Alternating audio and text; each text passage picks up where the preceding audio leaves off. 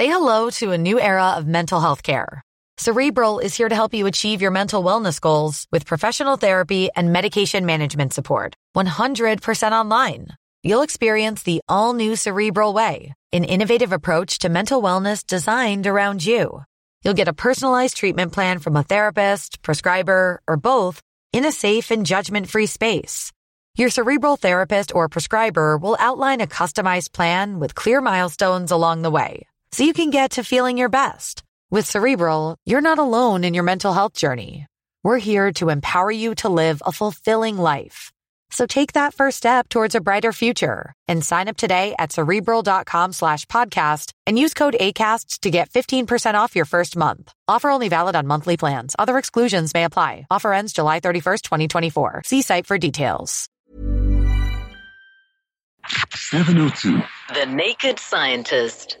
It's 17 minutes to uh, 3 o'clock, and let's get straight into it with Dr. Chris Smith, our naked scientist. It's Monday, and that means you have a whole host of questions to answer, Chris. Well, I'm ready and waiting. I'm all revved up. And uh, it's been Wonderful. an exciting week since the last time, hasn't it? We've got headlines now of another vaccine. We had one last week. Now we've got another vaccine in the offing for, for COVID. Soon you're going to have a choice. Yes, Donald Trump wasn't so wrong after all. let's go to Linda in Pretoria. Hi, Linda. Um, I'd like to ask the naked scientist when you pour yourself a glass of Coca Cola or any fizzy, fizzy drink and you add see through ice, everything is fine. But why, when you add cloudy ice, does all the gas overflow and come out? Hi, Linda. I haven't done the experiment myself, but I'm prepared to believe it happens. First of all, what's the gas? The gas is CO2, carbon dioxide, which has been forced into the drink under pressure. And if you raise the pressure, you can force the gas to dissolve, which it does, and you'll get more to dissolve than it would do at lower pressure. So there's lots of gas which is stored in the liquid and it wants an opportunity to come out. So why does it come out? Well, it comes out when it's given an, an, a surface on which it can form a bubble. Because believe it or not, it's actually quite hard for bubbles to form in a liquid because liquids are very sticky. And for the bubble, when it's very tiny, the forces to drive the water molecules apart to form a bubble in the first place are really very high. So, therefore, to form a bubble, you need some kind of rough surface or imperfection. And that's why, when you pour yourself a glass of fizzy drink, the bubbles emerge in a stream from one or several places, but always the same set of places on the glass or cup surface, because that's where Oh. there's a rough patch, and it's rough enough that it acts as a nucleation site. It makes it easier for the water molecules to be forced apart and for a bubble to form in that place. So, if you pour sugar into your drink, not that there's not already tons of sugar in most of these fizzy drinks, but the sugar makes the froth go fizz because it's lots of rough surfaces for bubbles to form. Similarly, if you chuck ice into your drink and the ice has lots of rough surfaces, there's more surfaces for bubbles to form, lots of bubbles forming all at once makes lots of fizz all at once, which takes up a lot of space and it makes it froth over. If you've got clearer ice, ice that's clear has a smoother surface. The reason it's clear is because it doesn't have bubbles and imperfections trapped in the ice crystals. The usual reason they're there is because uh, hard water or water with dissolved gas in it has been used to make the ice cubes. And as the ice cubes form, the dissolved gas causes imperfections in the ice crystals because it makes a bubble. The bubble surface is rough where the where the bubble was in the ice, so you get that nucleation surface. If you've got a nice smooth ice cube which was made from mm. boiled water or softened water, which doesn't have loads of stuff dissolved in it, then you've got fewer surface area points for the bubbles to form and it doesn't froth up quite as much. Wow. Brilliant question, Linda. Thank you. Great observation. Tammy, you're calling us from Alberton. Hi.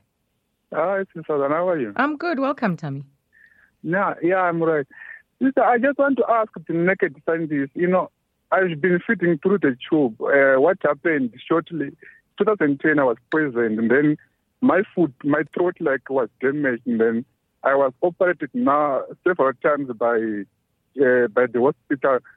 They were they removed the part that was damaged, and they were trying to pull up my stomach.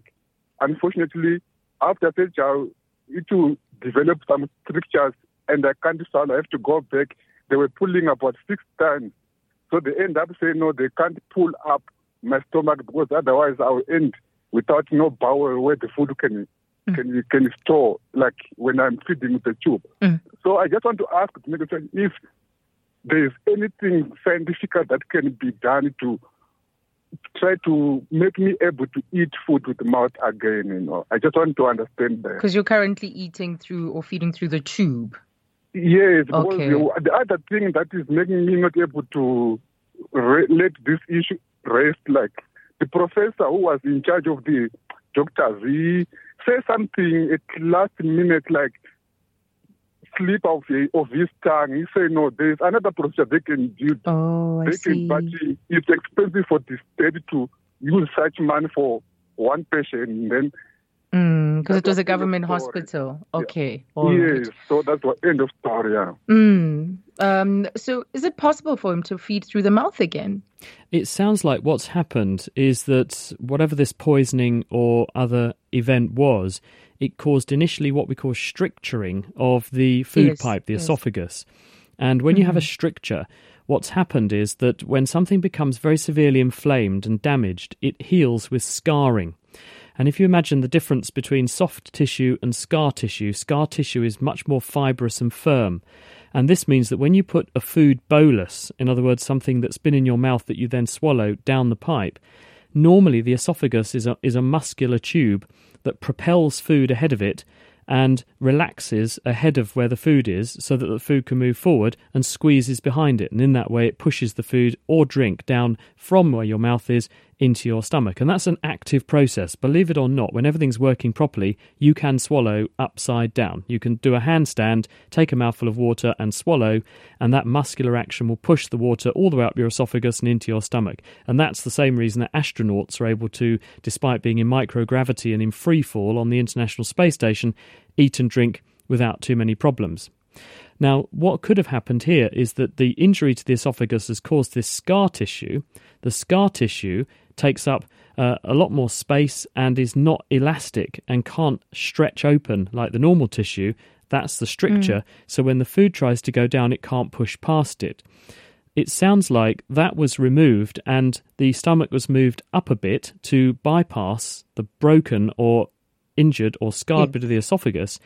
But there are limits to how much of that you can do before you begin to impact on the anatomy or impact mm. on the ability of your, your stomach to actually hold anything as well. So it, it basically transfers the problem from one place to another.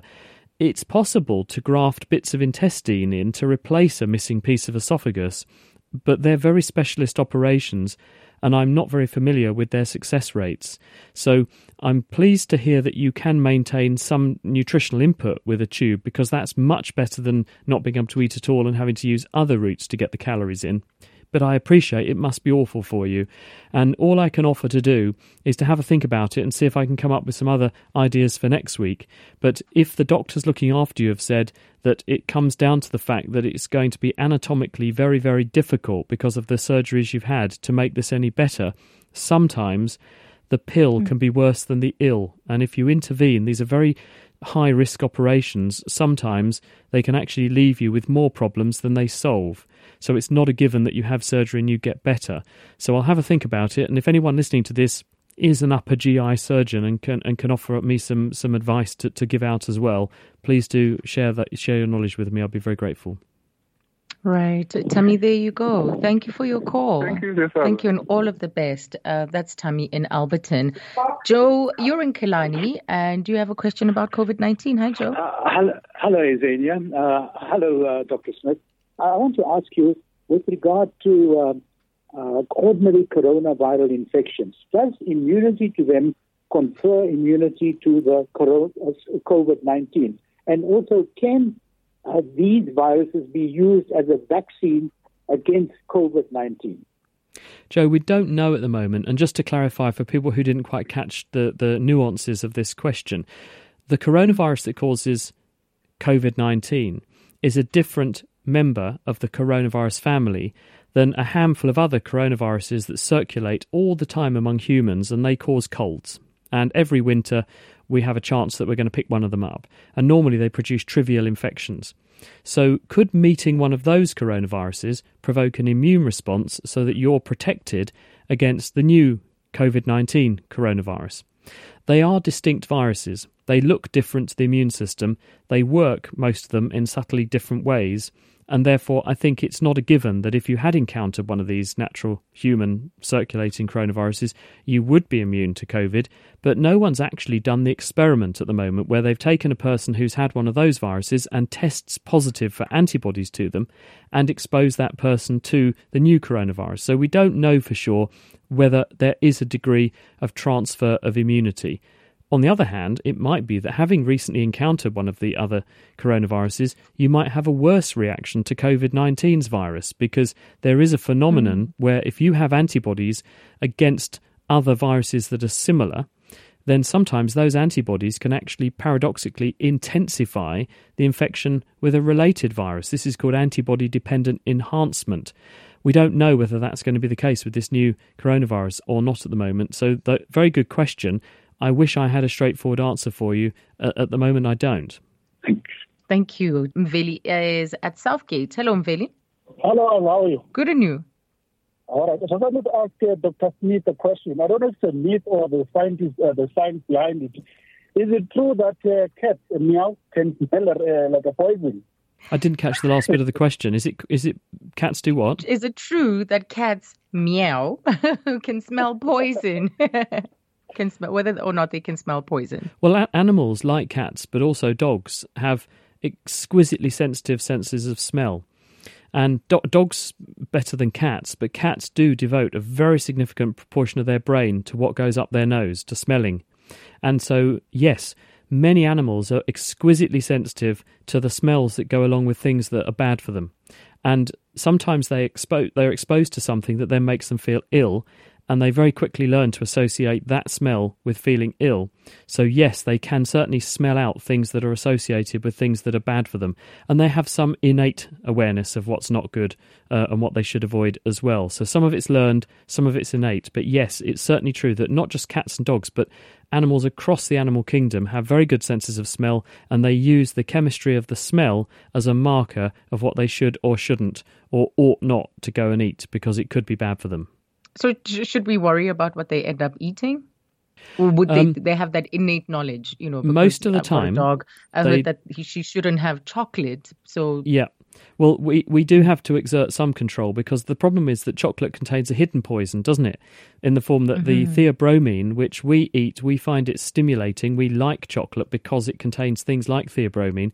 We're quite good at breaking it down. So are, are rats and mice, for example. But if you fed it to a dog, dogs don't have the right metabolic pathways to degrade theobromine in the same way we can. So the mm. amount of it that's in a, a, simple small chocolate bar is actually a toxic dose for a dog. And dogs won't necessarily know that that's bad because they won't learn that they eat this and they immediately feel unwell. They're, they're not clever enough to make the association, so we have to do it for them. But in the natural world, human made poisons aside, most dogs and um, most cats are pretty good at telling what is good and what is bad and what they should and shouldn't eat. Got you. Mveli, thank you for that question. Um, and then Jody, you're in Hyde Park. Good afternoon, Jody. Hi, hi, Azania. I'd like you to ask uh, him, please, uh, the naked scientist. I've observed for some time now, out of interest, and I've been very curious.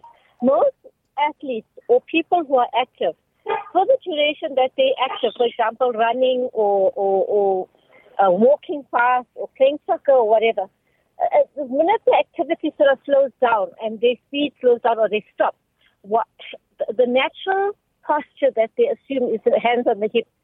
Mm. Why is that? Number of reasons.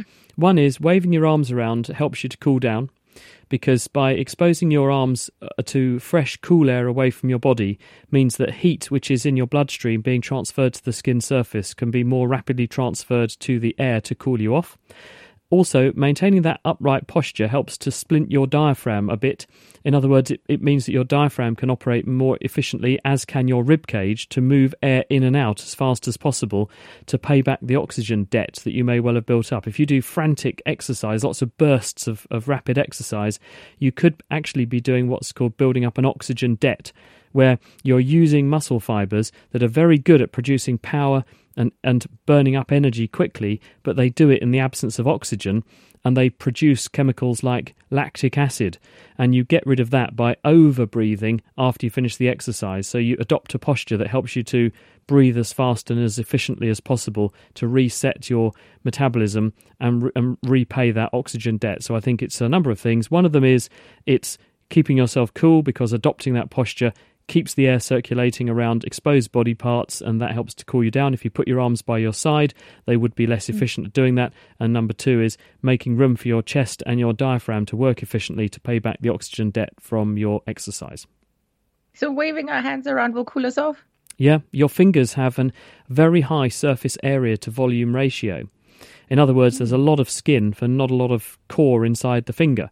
So, therefore, the blood flowing through your fingers is able to release an enormous amount of heat energy into the environment. And you actually have a system to open up blood vessels through your digits to use them as mini radiators so that right. you can dump heat very, very efficiently. And humans are excellent at controlling their body heat and body temperature. And it's one of the ways in which we're able to, historically, our, our human ancestors and the bush people across the Kalahari, very, very good at controlling their body temperature, which meant they could outrun many animals, and that's how they caught food because mm-hmm. other animals could run away in short bursts, but then they couldn't cope with the heat. Whereas humans, very, very good at, at heat control, and that enabled them to run down their opposition, catch them, and then, unlucky for the animal, but lucky for the person, eat them.